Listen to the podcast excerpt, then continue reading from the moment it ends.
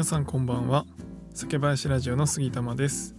酒林ラジオでは日本酒を知らない方にも日本酒をちょっと身近に感じていただけるように日本酒の選び方やエピソード日本酒の銘柄紹介などをテーマにお話しするのが8割。あとの2割は次世代の酒屋さんを作るために Web 活用のお手伝いをしている中で面白いなと思った Web やテクノロジーに関するお話を気ままにしていく番組です。いつも聞いてくださってありがとうございます。えー、先週の木曜日からあの旅に出てというか、まあ、出張で同行させていただいて、えー、酒蔵の全国の酒蔵さんを見学させていただきました。で、えー、昨日ちょうど福岡に帰ってきて、まあ、今日最後の酒蔵さんに伺って、まあ、今回の旅が無事終わりました、まあ、久々にね家に帰ってくると、まあ、ホッとするんですけど疲れがもうドッと出ましたね。まあでもそれはまた日本酒を飲みながらゆっくり回復していきたいなと思ってます。でまあ本当にすごい濃い1週間でしたね。本当にフルアテンドしていただいて、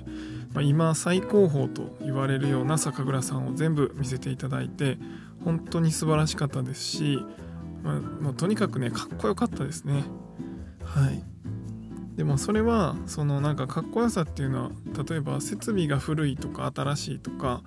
まあ、そういう話ではなくてそのマインド考え方っていうのが、まあ、素晴らしくて、まあ、皆さんかっこよかったなと思ってます。で、まあ、全員考えてることっていうのは、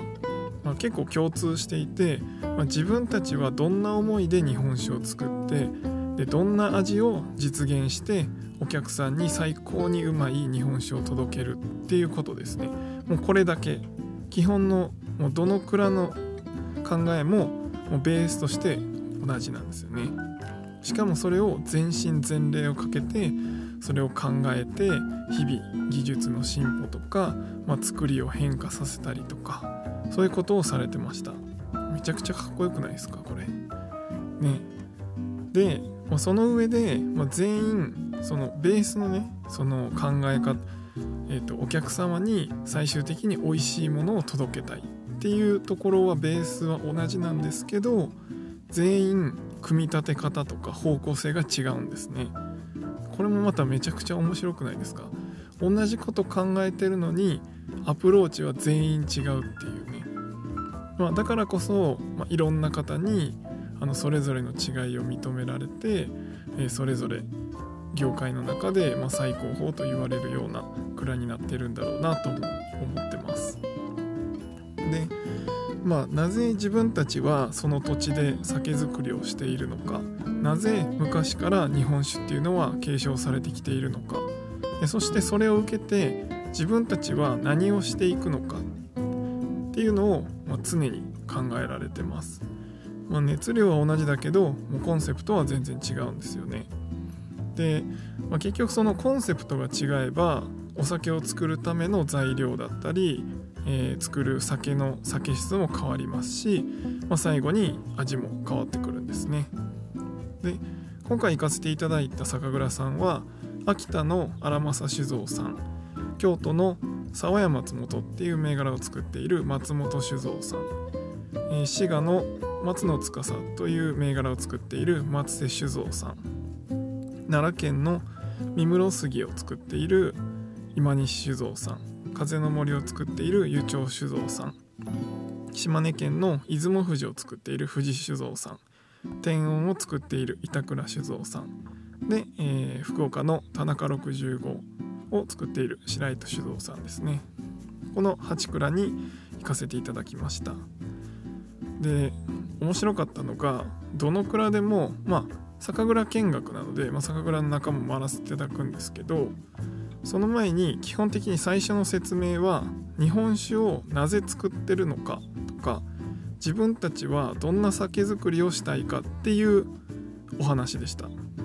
もう酒蔵見学の8割の時間はもうそのお話なんですね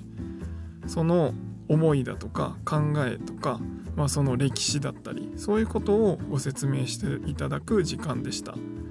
で結局はその思いとか考えを実現するための設備であって、まあ、設備自体はあんまり重要じゃないんですよね。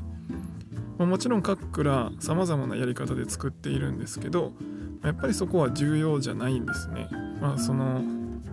結構日本酒のファンの方でも例えばこれはどんなタンクを使ってるとかどんなお米の洗い方をしてるとかその機械は何なんだとかあとは精米具合が何パーセントとか、まあ、そういうことに結構注目されたりしてるんですよね。でもちろんそれはそれであのどういう風な味わいの違いがあるかとか、えー、自分が好きな味わいの、えー、日本酒っていうのに似たものを探す時にはもちろん精米具合がどうとか、まあ、そういうのもあの必要なんですよね。